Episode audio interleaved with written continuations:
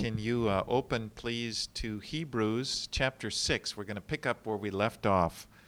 last week. 今朝は、えーヘブル人への手紙の6章の、えー前回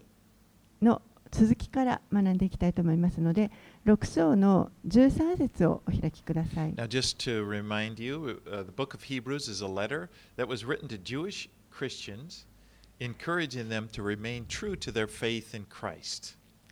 えこのヘブル人への手紙というのは、えーユダヤ人クリスチャンに向けてもともと書かれたもので彼らがキリストにあってその信仰にあのとどまり続けるようにとそれを励ますために書かれた手紙です。And since the original readers were Jewish, they were very familiar with the Old Testament scriptures. And so the author uses many Old Testament scriptures to demonstrate that Christ is superior to any angel, to the prophets, to or priests? ですからこのもともとの最初の読者はこの手紙の読者はユダヤ人ですから、えー彼らは旧約聖書にあの精通していましたですのでこの手紙の作者もたくさん旧約聖書の御言葉を引用してそして、えーキリストがいかにこの見つかいたちやまた預言者、えーたちなどよりもあの優れた預言者または祭司そういった人たちよりもいかに優れた方であるかということを、えーこの旧約の御言葉を用いて示しています。Okay, let's start where we left off at verse 13 of Hebrews chapter 6. And let's read 13 through 15. はい、では、えー今朝は6章のヘブル人への手紙6章の13節からになります。13節から15節をお読みします。神はアブラハムに約束する際、ご自分より大いなるものにかけて誓うことができなかったので、ご自分にかけて誓い、確かに私はあなたを大いに祝福し、あなたを大いに増やすと言われました。このようにして、アブラハムは忍耐の末に約束のものを得たのです。So Abraham is kind of like the go to guy for the author when he wants to illustrate the faith, what faith that pleases God is like. えーここでこのアブラハムという人、えー彼が持っていたその信仰ですね、神に喜ばれる信仰をお表すために、アブラハムという人を模範に、例に出してあげています。And Abraham was a man who had faith that could persevere. アブラハムという人は本当にこの忍耐強い信仰を持った人でした。He was 75 years old when God first appeared to him there in Genesis chapter 12.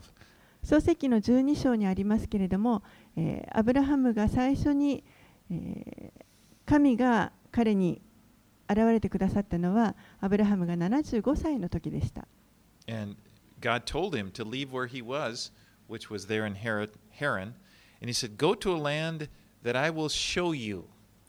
神はその時、アブラハムたちがいたそのハランという土地を出て、そして私が示す地に行きなさいと言われました。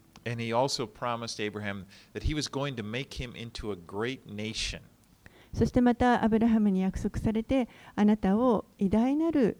あの民にすると言われました。And Abraham did what God told him to do.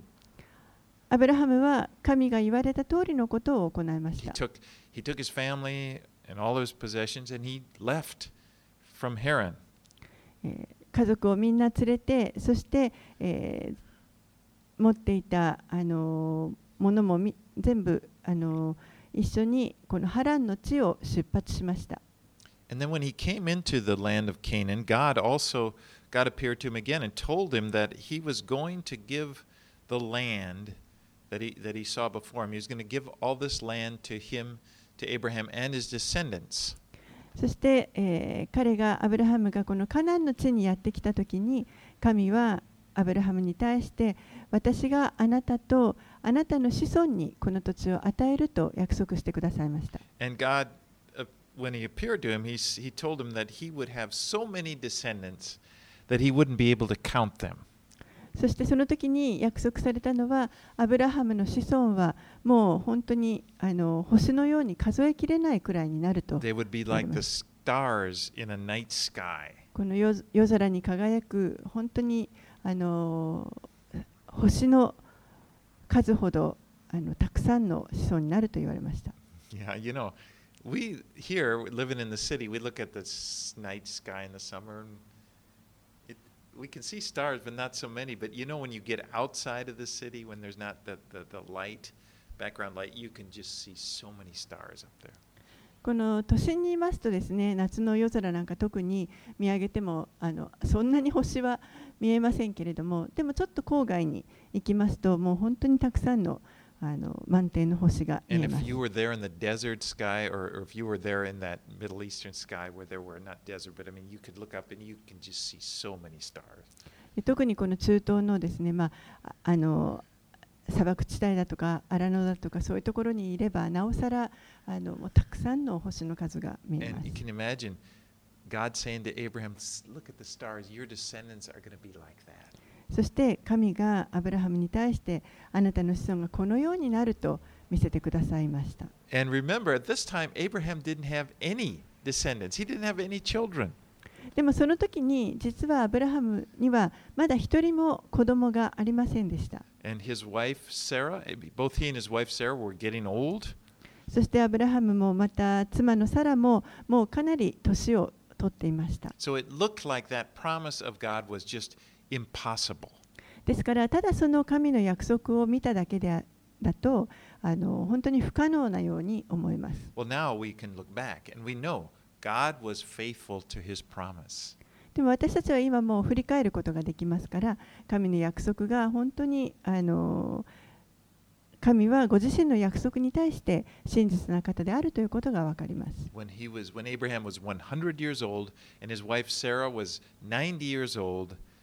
they had a son, Isaac, who was born.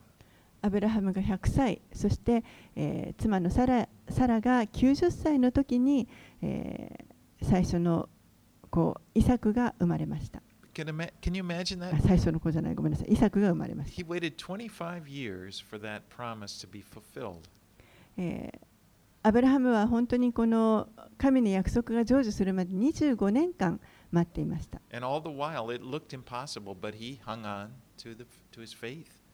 でも、あのその間もですねあの、本当に不可能に思えるような時でも、彼は信仰に立ち続けました。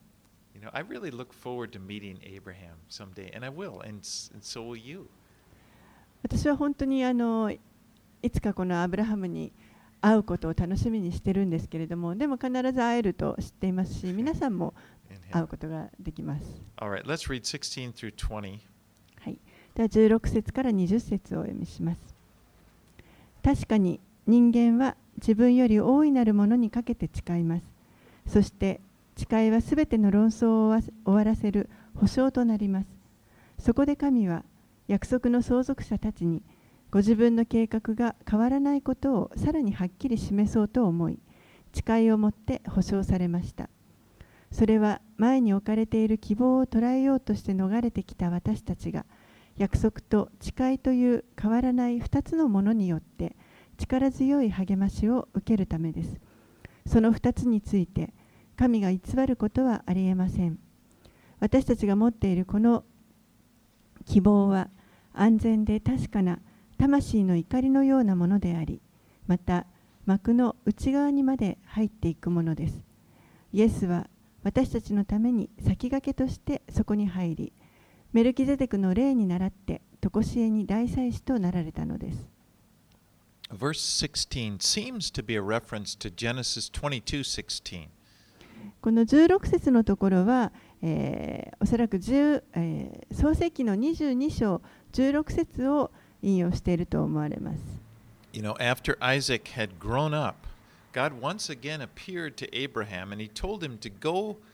uh, to Mount Moriah, and there he was to offer Isaac as a sacrifice. イサクが成長した時に神がアブラハムに現れてそして、えーあなたの息子のイサクを、えーこのモリアの山で私に捧げなさいと言われました And Abraham obeyed God. アブラハムはその神に従いました。You know, and and you know the story. Just before he was about to kill Isaac, an angel from heaven called out and said, uh, in Genesis 22:12, "Do not lay your hand on the boy or do anything to him, for now I know that you fear God, seeing you have not withheld your son, your only son, from me." アブラハムがイサクをまさに殺そうとしたその瞬間に、えー、見つかいが天から 彼に呼びかけてそして彼を止めてこのように言いました。創世記の22章の12節。見つかいは言われた。その子に手を下してはならない。その子に何もしてはならない。今私はあなたが神を恐れていることがよく分かった。あなたは自分の子自分の一人子さえ惜しむことがなかった。And then a few verses later, in, in verses 15 through 18, he said, And the angel of the Lord called to Abraham a second time from heaven and said, By myself I have sworn, declares the Lord, because you have done this and have not withheld your son, your only son. I will surely bless you, and I will surely multiply your offspring as the stars of heaven and as the sand that is on the seashore. And your offspring shall possess the gate of his enemies, and in your offspring shall all the nations of the earth be blessed, because you have obeyed my voice. そしてその少し後ですね、創世記22章の15節から18節にこうあります。主の使いは再び天からアブラハムを呼んで、こう言われた。私は自分にかけて誓う主の言葉。あなたがこれを行い、自分の子、自分の一人子を惜しまなかったので、確かに私はあなたを大いに祝福し、あなたの子孫を空の星、海辺の砂のように大いに増やす。あなたの子孫は敵の門を勝ち取る。あなたの子孫によって地のすべての国々は祝福を受けるようになる。あなたが私の声に聞き従ったからである。So, verse 16, it said, By myself I have sworn, declares the Lord.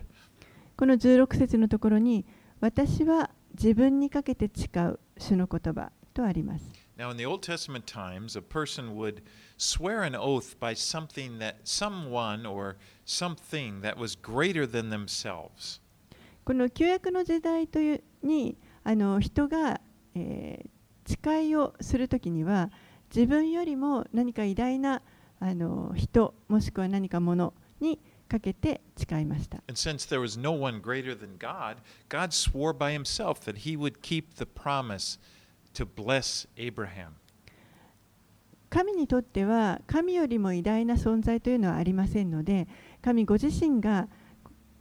アブラハムにしたこのアブラハムに祝福すると約束された約束を守ることをご自身にかけて誓われました Now, God's purposes do not change.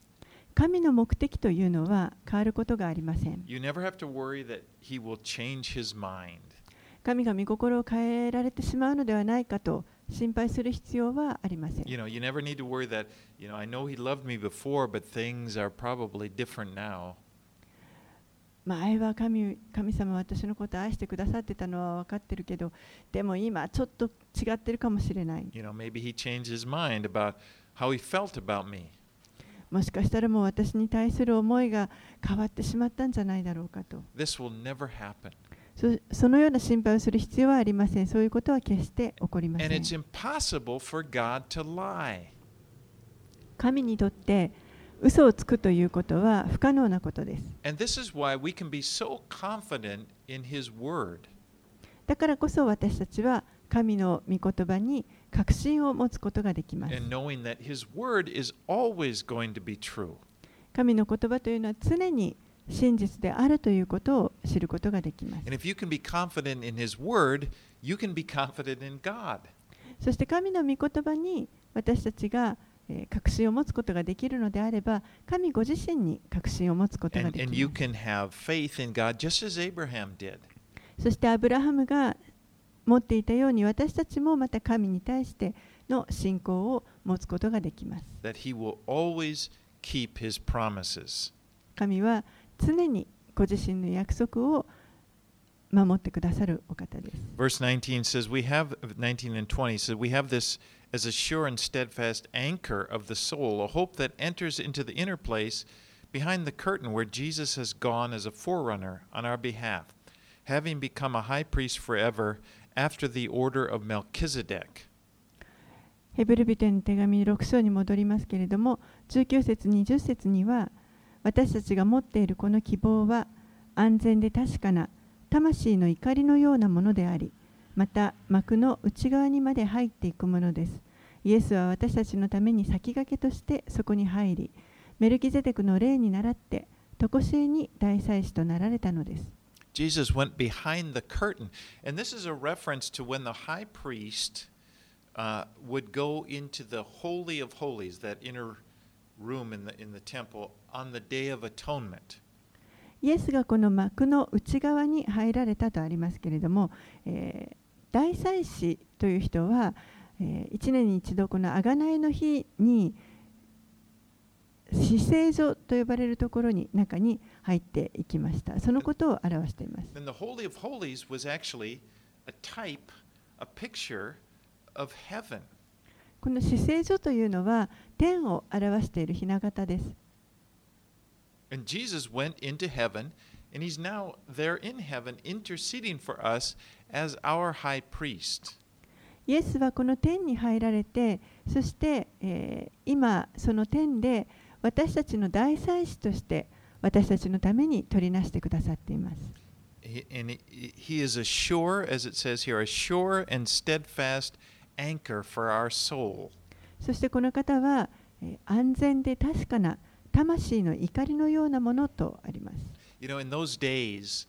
when ships, in, especially in winter weather, when it was very, s- very or any any stormy weather, it was very dangerous for a ship to go into a harbor because it could crash on the rocks. えー特に冬ですけれどもこの海が荒れている時にあの船が港にこう入っていくというのは非常に危険とそしてまた困難を伴います。And so what they would do is they would get close to the harbor, then a smaller boat would come out from the harbor and, and, and then take the anchor from the ship. And, and the smaller boat would actually carry the anchor back into the harbor, then it would secure the line, and they could pull the boat into the harbor and it would, it would be safe and it wouldn't crash on the rocks. その大きな船が港に近づくと、えーそこでですね、あのー小さな船が港からこうボートがその船に向かっていってそしてそこその大きな船から怒りを、えー下ろしてそれをあのその小さなボートで港の方に持っていきますそして港に固定させてそのあの怒りについている紐ロープを引っ張って、えー安全にこの船を港につける And I like that. You know, I, I read that uh, in a commentary about the history, but it, it, it really makes it that imagery become clear of what Jesus has done for us. He's a steadfast anchor. He's gone already into heaven. でこれがあのこの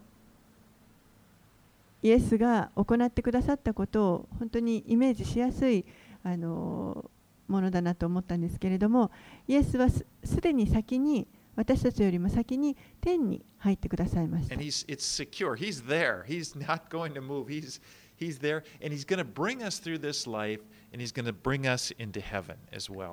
そしてそこに確かにおられて動くことなくそこにおられてそして、えー私たちをそこに導いてくださいます。All right, let's go into chapter 7. Let's read verses 1 through 3. はい、では7章に入って1節から3節をお読みします。このメルキゼデクはサレムの王で意図高き神の祭司でしたがアブラハムが王たちを打ち破って帰るのを出迎えて祝福しました。アブラハムは彼にすべてのものの10分の1を分け与えました。彼の名は訳すとまず義の王次にサレムの王すなわち平和の王です。父もなく母もなく系図もなく生涯の始めもなく命の終わりもなく神の子に似たものとされていつまでも祭司としてとどまっているのです。Now, now the name Melchizedek it, it actually it comes from two Hebrew words, melech, which means king, and tzedek, which means righteousness. このメルキゼデクという名前ですけれども、えーこれは2つのヘブル語からなっています。えーメレクというのが、これが王という意味のヘブライ語、そしてツェデクというのがえー義という意味のヘブライ語です。And um, so he was the he was the king of the city of, of Sa- Salem, which Salem means peace. そしてこの人は、えーサレムのサレムという町の王でしたけれども、サレムというのは平和という意味です。So here in Melchizedek, he's he's both the king of righteousness and the king of peace. ですからこのメルキゼデクという人は、えー義の王であり、そして平和の王でした。Um, and it, interestingly, we know we- 1 Corinthians 1.30 tells us Jesus is righteous incarnate, righteous in the flesh, 興味深いことに第一コリントの.一章の30節にありますけれども、キリストは義となられたということが書かれています。And in Ephesians 2.14 it says that he himself is our peace. そしてまた、エペソビトへの手紙の2章の14節には、実にキリストこそ私たちの平和ですとあります。So we're going to see Melchizedek is really a picture of Jesus. ですからこのメルキゼデクという人が本当にイエスを表しているのがよくわかります。In, there's a story in Genesis 14 that tells about Abra- when Abraham's nephew Lot and his family they were taken captive uh, by an alliance of kings that that had attacked Sodom. 創世記の14章のところにあのこのストーリーがあるんですけれどもアブラハムの甥のロトとその家族が、えーソドムの王が、まあ、襲われてしまってその時に、えーロトと家族もまたあの攻撃されて連れて行かれてしまいました。This was after Abraham and Lot. Remember, they separated, and Lot went down to live in Sodom. And then after that, he was taken captive. これはアブラハムとロトがあの別れてロトはあのソドムの地を選んでそちらに行ったその後の話です。Well, Abraham heard about it, and he took his men, and they organized, and they, they came. They attacked the army at night, and they were able to rescue Lot and all of his family unharmed. アブラハムはそれを聞いて、えー自分のあの周りに人を集めてそして、えー夜その彼らを襲ったロトたちを襲った敵を攻撃しそして、えーロトとその家族またそのと囚われてしまった人々を助け出しました。And after Abraham had rescued him, and after they were all coming back from the battle, uh, they were coming back, and it, and, and it tells a story. When he was returning from the battle, Melchizedek, king of Salem, came out to meet him, and Melchizedek brought bread and wine in order to bless Abraham. そしてアブラハムがその彼らを救い出してまた自分のところに戻ってきた時に、えー実はメルキゼメレキメルキゼデクというこのサレムの王がアブラハムに会うためにやってきましたそしてその時にパンとブドウ酒を持って彼を祝福されするためにアブラハムを祝福するために来ました And it, it said that Abraham gave uh, a tenth of all the spoils of the battle to Melchizedek. そしてそこでアブラハムがこのメルキゼデクに戦利品の戦いで得た戦利品の10分の1を捧げたとあります。And as you're reading it, it's kind of like strange. It's who is this guy? You know, he just comes on the scene suddenly. この話を読んでいると、この人は一体誰なんだろうと、突然話に登場してきて、一体誰なんだろうと思います And。he's a very mysterious person. とても不思議な人です、人物です。でも、あの実際にいた人だと思います。Now, many, pe- many people believe that, that he was the king of Salem, which was a historical city. Many people believe that was the Salem that Jerusalem became, that became Jerusalem. えー彼は、まあ、サレムの王あのサレムというこの歴史的にあった町の王でしたけれども、えー、多くの人たちがこのサレムというのがゼエルサレム後のエルサレムのことであるというふうに考えています。I mean,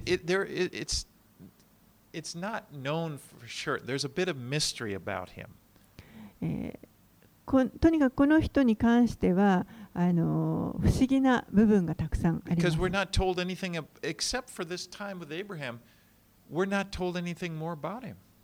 このアブラハムとのやり取り以外には私たちはこの人がどういう人であったかということはあの記されていないので分かりません。Well, here in Hebrews 7 3, it says, He's without father or mother or genealogy, having neither beginning of days nor end of life. ヘブル人への手紙のこの7章3節には父もなく母もなく系図もなく生涯の始めもなく命の終わりもなくとあります。Now, as I said, you know, ma- many people believe that he was the king of, of, of Salem that was Jerusalem before, in which case this would be could be talking figuratively, showing that he's, you know, he's a mysterious person. Not much is known about him. They don't know where he came from. えーこの人サレムの王、まあ、多くの人たちが信じているエルサレム後のエルサレムの、えー王で あってそして、えーこのとても比喩的な、あの形で彼が登場して、えー非常にあの不思議な部分がたくさんあって彼についてあの知られていることはあまりありません。But then there are other people. They have suggested that Melchizedek was a pre-incarnate uh, appearance of Jesus Christ, a, a theophany or Christophany. でもある人たちは、えーこのメルキゼデクという人は受肉する前のイエス・キリストではないかと考える人たちもいます。 Now, I, I don't know. I've kind of gone back and forth between these, you know, just who he was. One, one, there, there are questions. If he was a pre-incarnate appearance of Jesus Christ, there would be, there is a question. Why would the author say in verse three that he's resembling the Son of God if he were the Son of God? えー私はちょっとこのどちらなのかあのよくわからないんですけれどもでももし例えばこのメルキゼデクが受肉前のイエス・キリストであるとすると、えーじゃあなぜこの3節のところに神の子に似たものとされてというふうに書かれているんでしょうか？But という even 質問が出 even てき though ます。those that may be a, remain a mystery, what we do know about him, Melchizedek, as the scripture said, is that he was a priest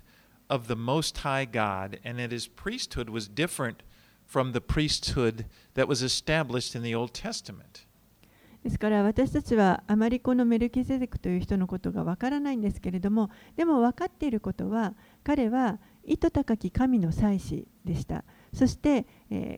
そのメルキゼテクの持っていたこの祭祀職というのは旧約の時代に設定制定されたこの祭司制度とは異なるものであったということが分かります All right, let's read verses 4 through 10. 4節から10節をお読みします。さて、その人がどんなに偉大であったかを考えてみなさい。族長であるアブラハムでさえ、彼に一番良い戦利品の10分の1を与えました。レビの子らの中で再試食を受ける者たちは、同じアブラハムの子孫であるのに、民から、すなわち自分の兄弟たちから10分の1を徴収するように立法で命じられています。ところが、レビの子らの系図につながっていない者がアブラハムから10分の1を受け取り約束を受けたアブラハムを祝福しました言うまでもなくより劣った者がより優れた者から祝福を受けるものです10分の1を受けているのは一方では死ぬべき人たちですが他方では生きていると証しされている人で人です言うならば10分の 1, 1を受け取るレビでさえアブラハムを通して10分の1を収めたのでした。というのは、メルキゼデクがアブラハムを出迎えたとき、レビはまだ父の腰の中にいたからです。Now, the Old Testament law required that the people give a tithe. That means a tenth of their income to the priests uh, to support the temple and the, and the priesthood. 旧約のこの立法では、人々は、えー自分たちの収入の10分の1を納めるという立法がありましたそれは、えー、神殿やまたこの祭祀職の人たちを、えーまあ、支えるためです。And, and since the priests who were of the tribe of Levi were descendants of Abraham, they are in this in a sense, he's saying they're the ones giving tithes to Melchizedek. So it's like the, the Levites, instead of receiving the tithes through Abraham, they're giving the tithes. そして、えー、このアブラハムの子孫であるレビ族というのが、まあ、祭司だったわけですけれども、えー、彼らもまた アブラハムを通してメルキゼデクにこの10分の1を捧げたということになります。まだレビがこの時生まれていませんから。Because Levi was in his genes. レビは Levi was in his genes. Okay. まだ彼の but the author uses this reasoning to demonstrate that Melchizedek's priesthood was greater than the Levitical priesthood. ですからこのヘブルビテの手紙の作者は、えー、メルキゼデクのこの祭祀職、祭祀制度というのは、レビ族の祭祀職よりも優れているものであるということをここで語っています。And another thing, when, when blessings were given in the Old Testament times, the greater person would bless the lesser person. そしてまた、あのここで祝福が与えられていますけれどもこの祝福に関してもこれは、えー、言うまでもなくより劣ったものがより優れたものから祝福を受けるものであると言っています。And here we see Melchizedek is blessing Abraham. It's not Abraham is not the one blessing Melchizedek, showing that Melchizedek was greater than Abraham. ここではメルキゼデクがアブラハムを祝福しているのであって、アブラハムが彼を祝福しているわけではありませんから、えー、つまり、メルキゼデクの方がアブラハムよりも偉大なものであるということがこれでわかります。Okay, let's read on verses 11 through 17. はい、で11節から17節をお読みします。民はレビ族の祭祀職に基づいて立法を与えられました。もしその祭祀職によって完全さに到達できたのなら、それ以上何の必要があって、アロンに倣ってではなく、メルキゼデクに倣ってと言われる。別の祭司が建てられたのでしょうか。祭司職が変われば必ず立法も変わらなければなりません。私たちがこれまで語ってきた方は祭壇に仕える者が出たことのない別の部族に属しておられます。私たちの主がユダ族から出られたことは明らかですがこの部族についてモーセは祭司に関することを何も述べていないのです。もしメルキゼデクと同じような別の祭司が立つなら以上のことはますます明らかになります。その祭司は肉についての戒めである立法にはよらず朽ちることのない命の力によって祭司となったのです。この方についてこう明かしされています。あなたはメルキゼデクの霊に倣い常しえに祭司である。Verse 17 here is a quote from Psalm 110, verse 4, which is Psalm 110 is a messianic psalm which prophesied about Jesus, of course, who is the Messiah. この17節の箇所というのは、詩編110編の4節を引用していますけれども、この詩編110編というのは、えー、メシア詩編になります。そして、えー、イエスがメシアであるということを予言している詩編です。And it says that he would be a priest, the Messiah would be a priest forever after the order of Melchizedek. そしてこのメシアは、えー、常しえに祭司であって、えー、メルキゼレクの例に倣い、常しえに祭司であると言っています。Now, Jesus, as we know, was from the tribe of Judah. イエスという方は、えー、皆さんよくご存知ですけれども、ユダ族から出ています。And the law specifically stated that only people in, from the tribe of Levi were allowed to be priests. 立法ははっきりとこのレビ族からだけレビ族から出たものだけが祭司になることができるというふうにあの設定しています And that's, you know, that's why it's called the Levitical priesthood. ですからレビ族の祭司職というふうに呼ばれています And so what this scripture is showing us is that Messiah is a com- is part of a completely different priestly order than the Levitical priesthood. ですからそれが表しているのはメシアメシアはこのレビ族の祭司職とは完全に異なる系列の祭司であることがわかります。 Now the priesthood was established by the law of Moses. この祭祀職、祭祀職、祭祀制度というのは、モースの立法によって制定されました。祭司たちは、この立法を管理していく役割を持っていました。Of teaching people the law, and they were in charge of uh, the sacrifices. 彼らは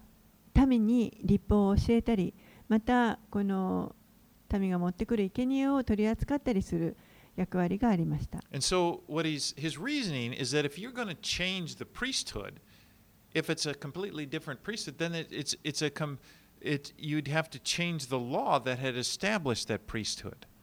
ですからもしこの祭祀制度が変わるのであれば、それを制定し,ていたその立法も変わらなければなりません。That he's showing that a whole new covenant had to be established when bringing in a new priesthood. ですからここでこの手紙の作者は、えーもう完全な新しい契約というものは新しい祭司職がもたらされた時に制定されたと言っています。Now, verse 11 says, Now, if perfection had been attainable through the Levitical priesthood, for under it the people received the law, what further need would there have been for another priest to arise after the order of Melchizedek, rather than one named after the order of Aaron? 11節のところには民はレビ族の祭司職に基づいて立法を与えられましたもしその祭司職によって完全さに到達できたのならそれ以上何の必要があってアロンに倣ってではなくメルキゼデクに倣ってと言われる別の祭司が立てられたのでしょうか The Old Testament law was not able to make someone uh, perfect or righteous. 旧約の立法というのは、えー人を完全になものにする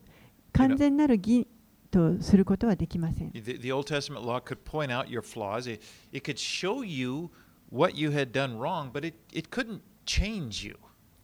立法はひその人の、あのー欠けている部分間違っていることというのを指し示すことはできますけれどもでもその人を変えることはできません And Jesus is the one who can change you. イエスこそがその人人を変えることのできるお方です And the, you know the change that we need is not from the outside in. We, we need the change from the inside out. そして私たちに必要なその変化わ私たちが変わらなければいけないことというのは外側から内に向かあのー入っていくものではなくて私たちの内側から外に出てく現れてくるものであるべき first our hearts need to be changed, and, and then the outward behavior will change. まず最初に私たちの心が変えられる必要がありますそれによって私たちの行動も変わってきます Okay, let's read uh, verses 18 through ni- and 19. では18節19節をお読みします一方で前の戒めは弱く無益なために廃止され立法は何も全うしなかったのですもう一方ではもっと優れた希望が導き入れられましたこれによって私たちは神に近づくのです Jesus does what the law could never do for us. He makes us perfect. イエスは立法が行うことのできなかったこと、私たちを完全にするということがでおできになります。His blood washes us clean from our sins. 彼の流された血が私たちの罪を洗い清めてくださいます。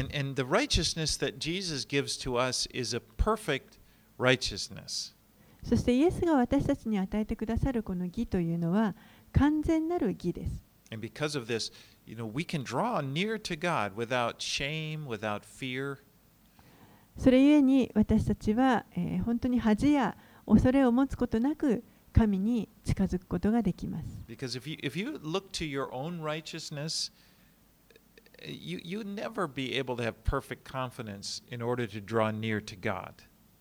もし皆さんがその自分の義に自分の義を見ているのであれば、えーこの神に近づくということにおいて完全なこの確信を持つことは決してできないと思います。Because even if you are if you feel like you're relatively righteous, you know, soon you're going to become aware of things, areas in your life where you're unrighteous, and, and then there goes your confidence. なぜならばもしあなたが例えばあの比較的自分は義であると思ったとしてもでも、えー自分のうちにある不義を見つけてしまえばもうそれで神に近づくためのその確信というものを失ってしまうことになります。But on the other hand, if your confidence is in the righteousness of Christ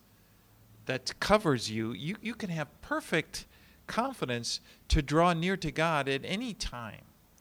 けれどももし、えーキリストの義というものが自分の確信になっているのであれば、えーいつでもこの神に大胆に確信を持って近づくことができます。Right, let's read verses 20 through 22. では20節から22節をお読みします。また、神による誓いなしではありません。レビの子らの場合は、神による誓いなしに祭司となっていますが、この方はご自分に対して言われた神の誓いによって祭司となられました。主は誓われ誓われた。思い直されることはない。あなたは常しえに祭司である。その分、イエスはもっと優れた契約の保証となられたのです。Jesus is a priest forever. イエスは、えー、常しえに祭司です。And what this means is his covenant will never end. つまりは、えーこのイエスの契約というのは決して終わることがないということです like。God has sworn it, and he's not going to change his mind. 神は、えーご自身の御心を変えられることはないと誓われました。All right, let's read verses 23 to 25. 23節から25節またレビの子らの場合は死ということがあるために務めにいつまでもとどまることができず大勢の者が祭司となっていますがイエスは永遠に存在されるので変わることがない祭司職を持っておられますしたがってイエスはいつも生きていて彼らのために取りなしをしておられるのでご自分によって神に近づく人々を完全に救うことがおできになります。Now, in the Old Testament law, the priesthood was handed down from one generation to the next. 旧約の立法の中では、この祭司職というのは、えー世代から世代へとあの受け継がれていきました。You know, the first one, the first high priest was Aaron. 最初の、一番最初のあの大祭司はアロンでした。Now, according to tradition, it says there were 78 high priests that served in Israel's history. 言い伝えによりますと、このイスラエルの歴史の中で、え、78人大祭司がいたというふうに言われています。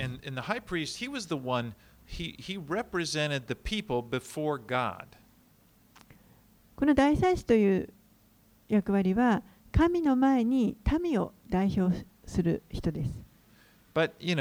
he, the problem is he was a sinful man. And uh, because he was a sinful man, he would die like all other men. でも問題はこの大祭司もまた罪を持った人間です。罪深い人ですので、えーやがて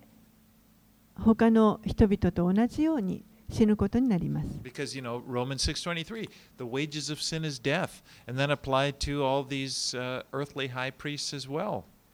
ローマ人への手紙の6章23節にあるように、えー死から罪の報酬は死ですとあるようにすべての人と同じようにやがて死を迎えることになります。But on the other hand, Jesus was raised from the dead and he never will never die again. でも一方でイエスは、えー死からよみがえられてそして、えーもう二度と死なれることはありません He's at the right hand of God and he's interceding for us. 神の右の座に今座しておられそして私たちのために取りなしてくださっています Jesus is our high priest that will never die. イエスは私たちの大祭司であられそして決して死ぬことのないお方です He, he's, a, he's a priest forever. His priesthood will never end. この方は常しえに祭司です And uh, okay, let's read 26 through 28. Hey. Finish up here. 26節から28節をお読みします。このような方、経験で最も汚れもなく、罪人から離され、また天よりも高く上げられた大祭司こそ、私たちにとってまさに必要な方です。イエスは他の大祭司たちのように、まず自分の罪のために、次に民の罪のために、毎日生贄を捧げる必要はありません。イエスは自分自身を捧げ、ただ一度でそのことを成し遂げられたからです。立法は弱さを持つ人間たちを大祭司に立てますが、立法の後から来た誓いの御言葉は永遠に完全なものとされた御子を立てるのです。So the, the high priests in the Old Testament needed to offer sacrifices for their own sins as well as for the sins of the people. この旧約の時代の大祭司という人たちは、えー民のために民の罪のために、まあ、贖いをあの捧げるんですけれどもそれと同時に自分の自分たちの罪のためにも、えー生贄を捧げる必要がありました。You see that in the, in the book of Leviticus in chapter 9. レビ記の9章のところに書かれています。Because the high priests, they were, they were people. They were just like us and, and they were imperfect and they sinned. 大祭司もまた私たちと同じ人でありそして罪を犯します。But Jesus is totally different. でもイエスは完全に異なるお方です。Jesus never sinned. That is, Jesus never did anything wrong.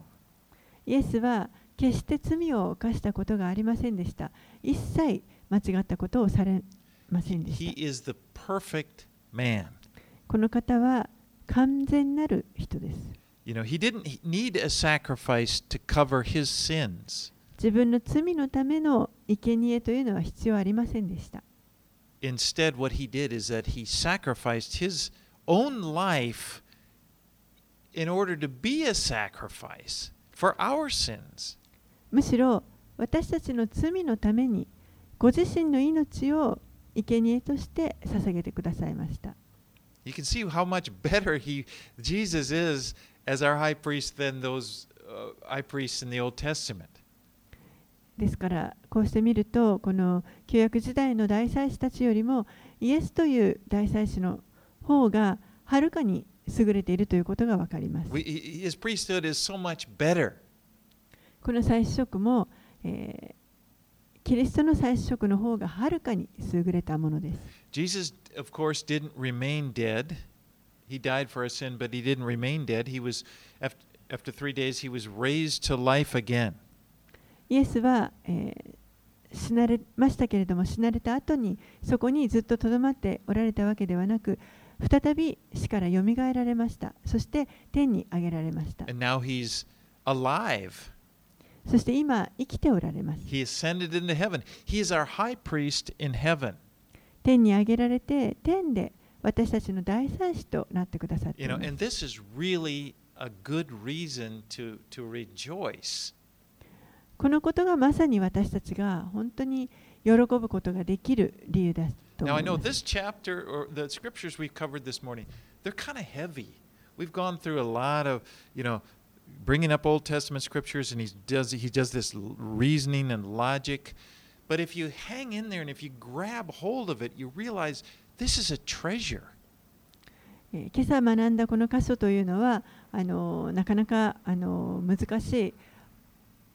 箇所だったと思いますけれども、 えーたくさん旧約聖書の引用があって難しい箇所でしたけれどもでも、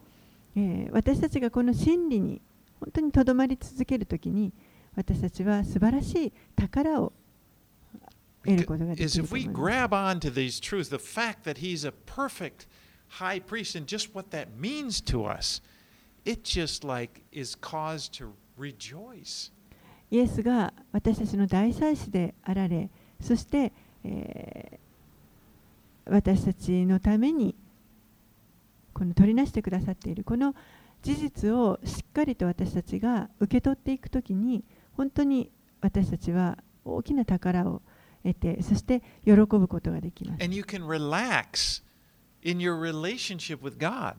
そしてまた神との関係の中に私たちは本当に安息することができます。You can say, It's done, it is finished. Yes, I see. He, it's, it's, it's, I'm, I'm, I'm made perfect by Jesus Christ. もう完了したと言われましたからそれを見て本当に、えー確かにキリストがすべての必要なことを成し遂げてくださった And you can accept, you know, once and for all, that accept the fact that God has forgiven you of all of your sins. そしてたった一度のこの生贄によって神が私たちを受け入れてくださった、もうすでに罪を許してくださったということが。そしてそれはずっと常世にあの変わることがないことで。なぜならば、イエスのこの最初というのは永遠に変わることがないものだから。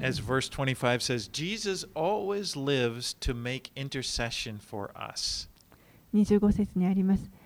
したがってイエスはいつも生きていて彼らのために取りなしをしておられます。Let's pray. お祈りします。Lord, we so thank you for this truth. 主よ本当にこの真理をありがとうございます。You are so wise, Lord. 主よあなたは本当に知恵のあるお方です。And I know that this was your plan from the beginning, from the foundation of the world. そしてこれがこれらのことがこの世が作られたその基礎が置かれた初めから定められたことであることありがとうございます。私たちがキリストによってあがなわれそしてキリストによっ,て完全なものとされるということです。